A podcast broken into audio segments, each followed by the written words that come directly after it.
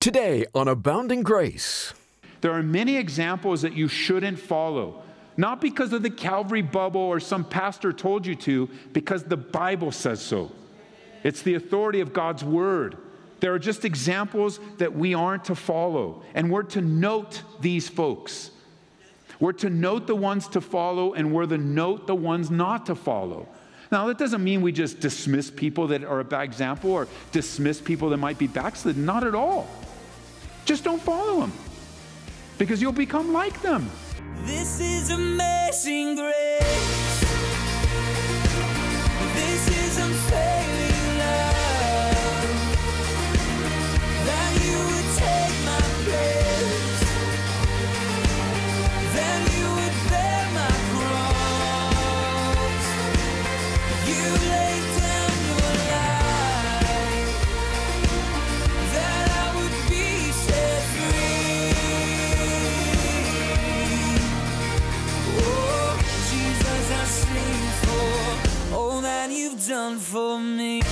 time once again for Abounding Grace. Pastor Ed Taylor will be along shortly to continue our series in 2 Kings.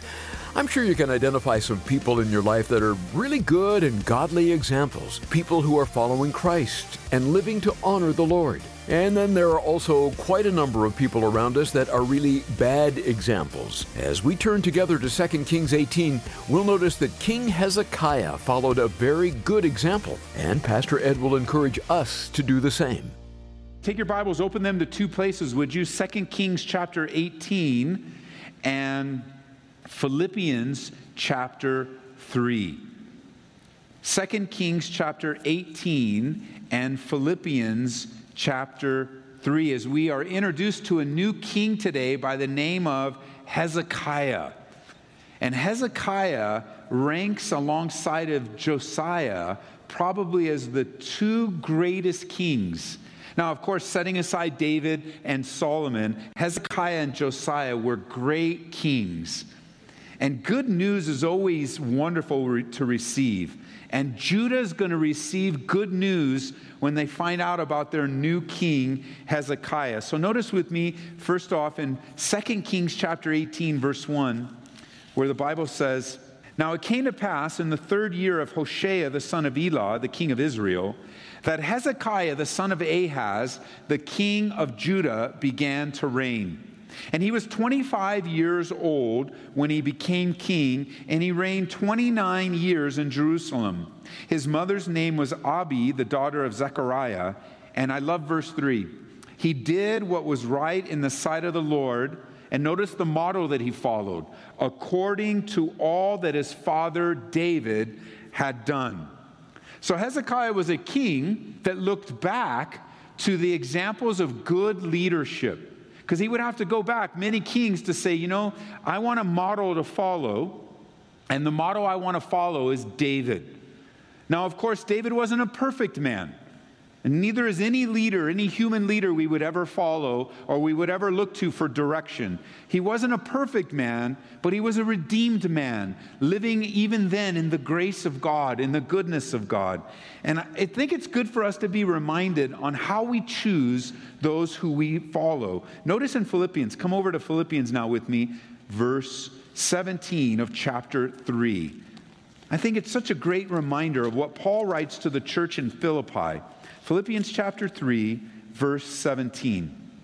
He says, Brethren, join in following my example, and note those who so walk as you have us for a pattern. For many walk, of whom I've told you often, and now I tell you even weeping, that they are enemies of the cross of Christ, whose end is destruction, and whose God is their belly, and whose glory is in their shame. And notice, who set their mind on earthly things.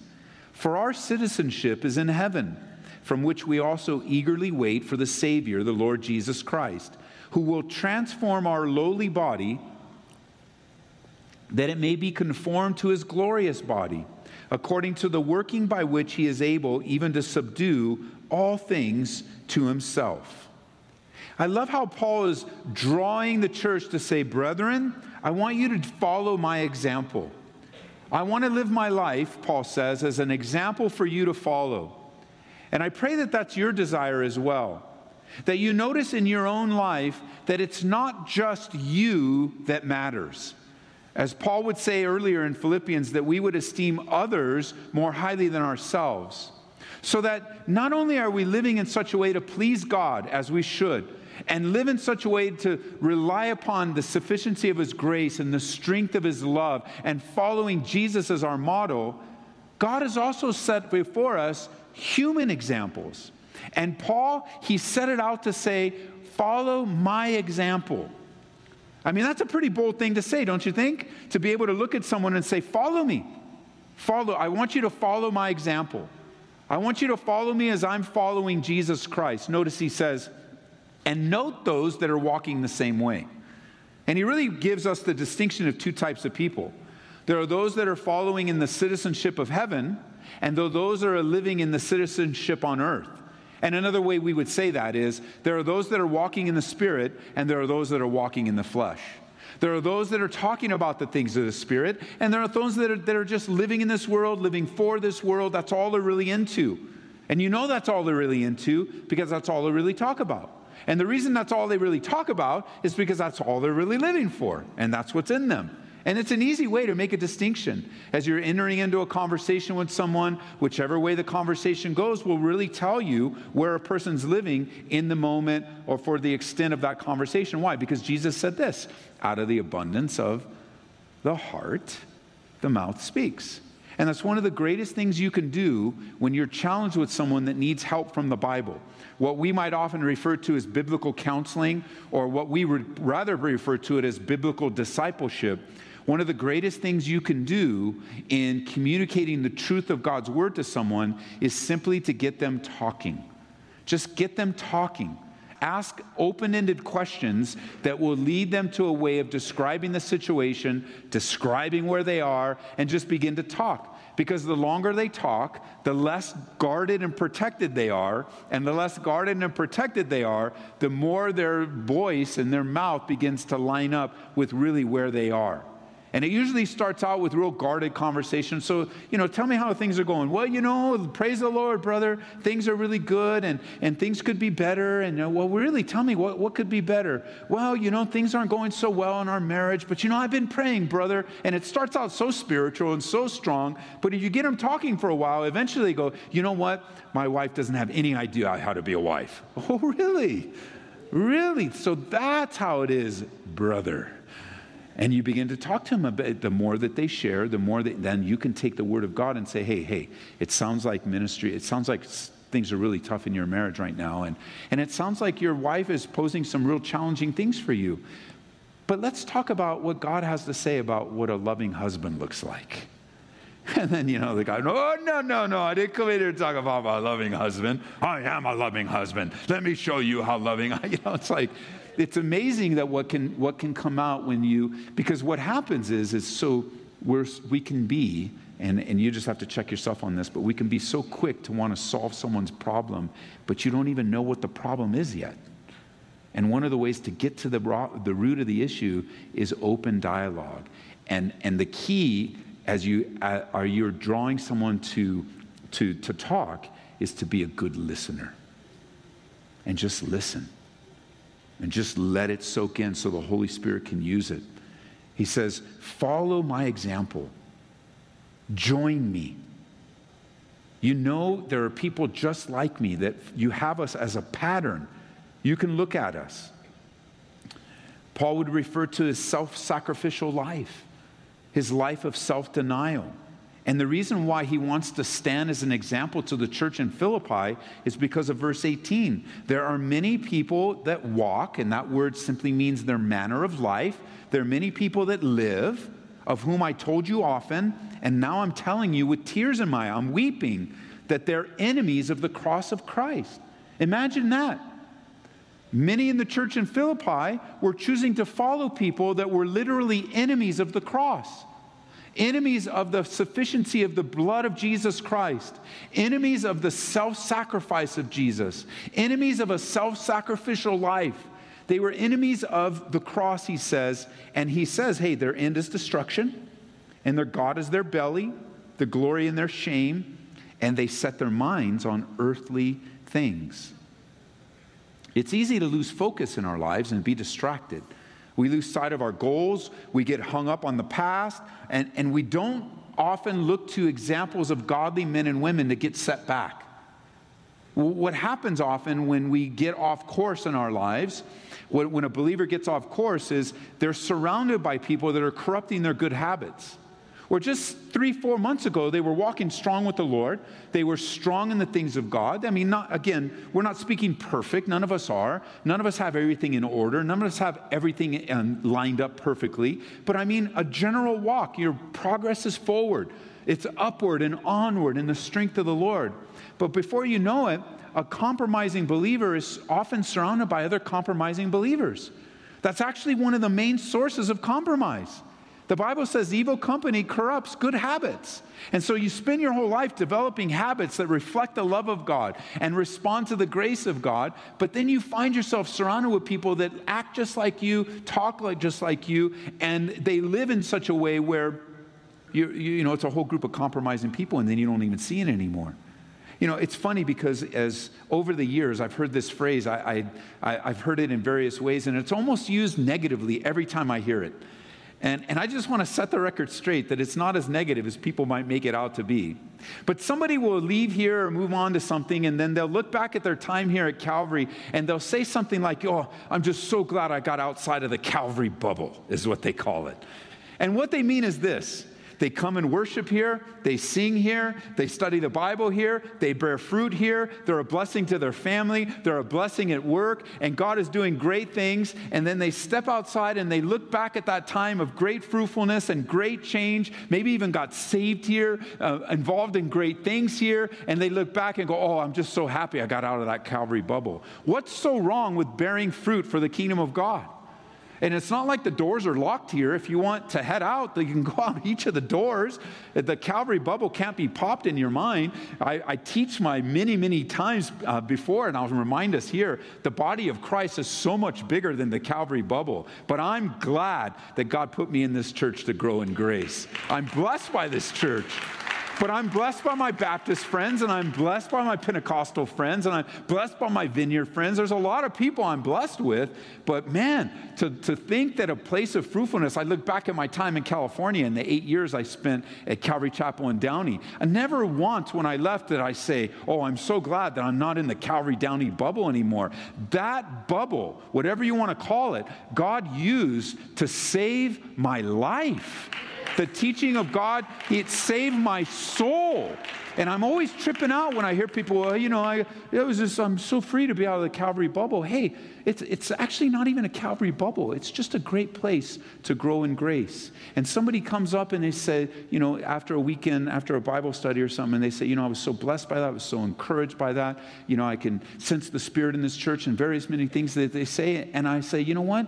I, I always respond almost the same way. I say, this is a great church. And then they kind of laugh because, you know, I'm the pastor, right? So, of course, what am I going to say? It's a horrible church. Teaching's horrible. Everything's horrible. I don't know what you saw, but I didn't see that. I thought that you know, no, of course, this is a great church. Why? Because this is where my family goes to church.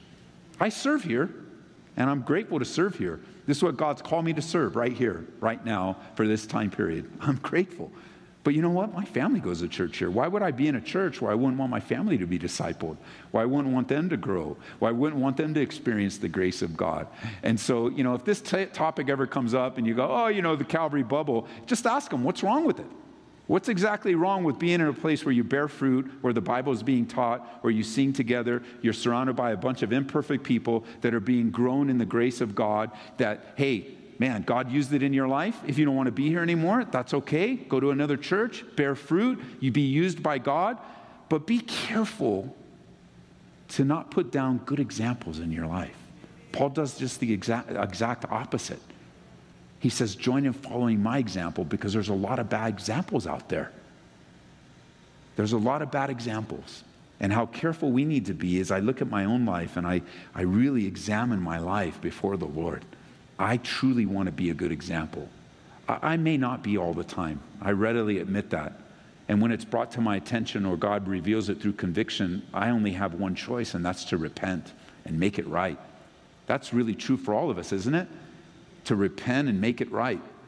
But I know, like Paul, I want to be able to say to our fellowship family, to anyone that might be listening by way of technology, hey, join in following my example. You know, I, I read the Bible every day, almost. I pray every day, almost. I love worshiping God with the saints all the time, almost. you get my point? Like, I'm following along. I mean, I have my days for sure. I have my days where, like, I don't know, I didn't, what, man, it's, it's like bedtime. I haven't been in the Word yet. I better jump in and, like, Lord, I want to be, but I mean, not every day, but man, your example is going to be a steady progress, right? It's going to be a steady moving forward. It's going to be a steady upward call. And Paul says, Follow my example because there's many examples not to follow.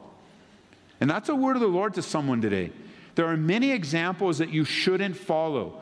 Not because of the Calvary bubble or some pastor told you to, because the Bible says so. It's the authority of God's word. There are just examples that we aren't to follow, and we're to note these folks. We're to note the ones to follow, and we're to note the ones not to follow.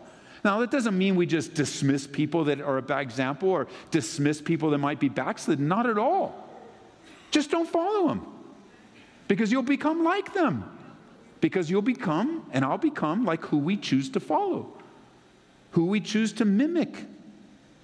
I, I know as a new believer, I was looking for people that I could watch on how to be a dad because I was such a horrible dad.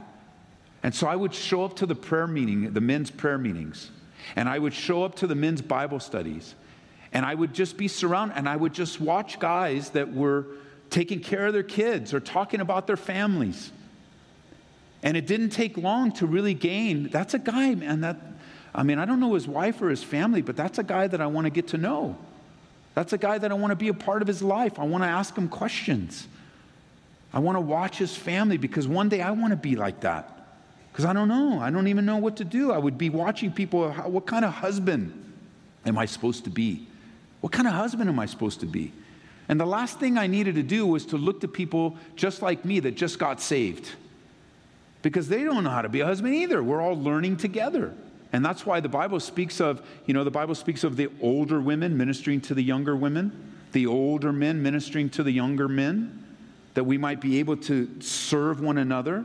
And he says, notice, he says uh, in verse 18, he says, Many, um, note those who walk because you have us as a pattern because there's a lot of people of whom I told you often and I'll tell you weeping that they're enemies of the cross. They're enemies of the cross. Be careful who you're following. Because come back to, with me to 2 Kings. When it comes to the beginning in chapter 18, Hezekiah went all the way back to David and he followed in the ways of David. He made a wise choice. Notice what he did in verse 4. He removed the high places and broke the sacred pillars and cut down the wooden images and broke in pieces the bronze serpent that Moses had made.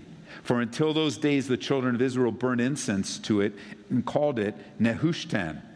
He trusted in the Lord God of Israel, so that after him was none like him among all the kings of Judah, nor any would be before him.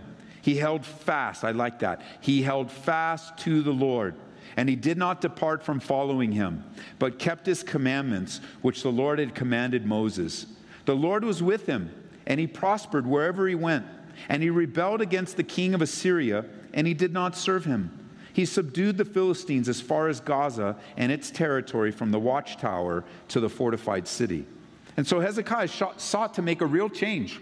He really began to tear down the false worship, replacing it with the true. And he went through and did what was hard and what was difficult and what was unpopular. And it, be, it, became so bad among the children of Israel. This reference to Nehushtan is a reference back to that bronze serpent that was used, that now has become an article of idolatry. The bronze serpent that God uh, literally saved people back in, in the book of Numbers. He saved their lives if they would just look to it. became a type of the cross, a type of Christ. If they would just look to the pole, if they would just look to the, the, the pole, they would be saved. And now it's become a form of idolatry. It's amazing what we would go, what we get into uh, when we take our eyes off the Lord. And the farther along we go, the more difficult it is. You know, remember with King Asa, there's this wonderful scripture reminding us of the presence of God because it says in verse 7 the Lord was with him and he prospered wherever he went. You want that to be said about you. The Lord's with you and you prosper wherever you go. This isn't like personal prosperity. This isn't the overflowing of money and resources and possess. It's the presence of God. What possibly could you own physically that's better than the presence of God? And of course, we know in the new covenant, we know by grace that the Holy Spirit dwells in us. But I believe for us, when we think of this, when we say the Lord was with him, it's not like the Lord isn't with us, but that we enjoy the presence of God. That that's the real true prosperity, that we're enjoying him and that we're walking in fellowship with him. And so note it, jot it down in Second Chronicles chapter 15. Let me read it to you. It says, And now the Spirit of God came upon Azariah, the son of Oded and he went out to meet Asa and said to him, Hear me, Asa, all Judah and Benjamin. The Lord is with you while you are with him. If you seek him, he'll be found by you. But if you forsake him, he'll forsake you. Now we'll get into this text when we get into 1st, 2nd Chronicles. And we'll study it more in depth. But what a glorious revelation of the presence of God. You know, especially to those of you that might feel a little lonely tonight, a little isolated, just feeling like nobody really understands or really nobody knows where you are. Hey, the Lord is with you, and you will prosper wherever you go. You're not forgotten by God, and that's the key to spiritual success. You're listening to Pastor Ed Taylor on Abounding Grace. And Pastor Ed, as we closed, you made an excellent point, and that is the Lord is with us wherever we go. He doesn't forget us. Maybe someone listening right now really needed to hear that as they're feeling lonely and forgotten. Is there anything you'd like to add to that? It's a very difficult thing, Larry, to be lonely and forgotten. And our feelings, I think it's a good time to pause right now and just remind everyone I'm sure you've heard me say it before, but it's real important you hear it in this very moment that feelings are real. And the feelings that you're having right now, they're real, they're overwhelming and hard, but you have to understand feelings don't always tell us the truth. And while you might be physically alone right now, or maybe even people have forgotten, um, you're not forgotten by God. And you know, you can step into someone's life that might feel forgotten as well it's one of the ways that God can really strengthen you is you step into your own pain, reaching out to others, and then there's that mutual encouragement. But I'm sorry that it's a real hard season for you right now. Um, but be careful. Don't listen to the enemy. Uh, don't let him get in your head.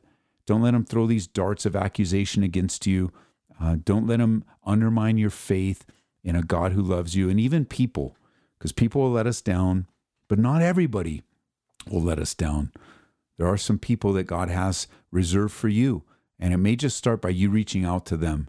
Uh, but Father, I pray for those that are feeling lonely and forgotten, and just hearing the truth of your ever presence isn't enough. And yet it is enough because you are faithful. And I just pray, God, that you would encourage them, uh, that you would uplift them, edify them in your word. In Jesus' name, amen. Thank you for those encouraging words, Pastor Ed. We're going through Second Kings right now, and you can hear this message again online at aboundinggraceradio.com or listen through our app. Just search for Ed Taylor in the App Store or Google Play. And we're also on oneplace.com. Looking for a good devotional to go through here at the beginning of a new year? We'd like to suggest an excellent devotional by E.M. Bounds called The Power of Prayer One Minute Devotions. This contains a collection of messages from the manuscripts of E.M. Bounds. Each day of the year, you'll read a scripture verse followed by a related meditation from the author, and then end with prayer. We'll send you a copy when you support Abounding Grace with a gift of $25 or more. Just call us at 877 30 GRACE. That's 877 30 GRACE. You can also order online at calvaryco.store. Abounding Grace is made possible through the generous support of our listeners. And as we deliver God's Word one verse at a time, we're looking to our listeners for help. Together, we can reach people with the love and truth of Christ and make a difference in these last days. To make a secure donation, drop by aboundinggraceradio.com. or call 877 30 GRACE. Now, next time on Abounding Grace, we'll continue Pastor Ed Taylor's study of 2 Kings. Thank you for listening today, and we'll look for you tomorrow as we open the Word together in search of God's abounding grace. This is amazing grace.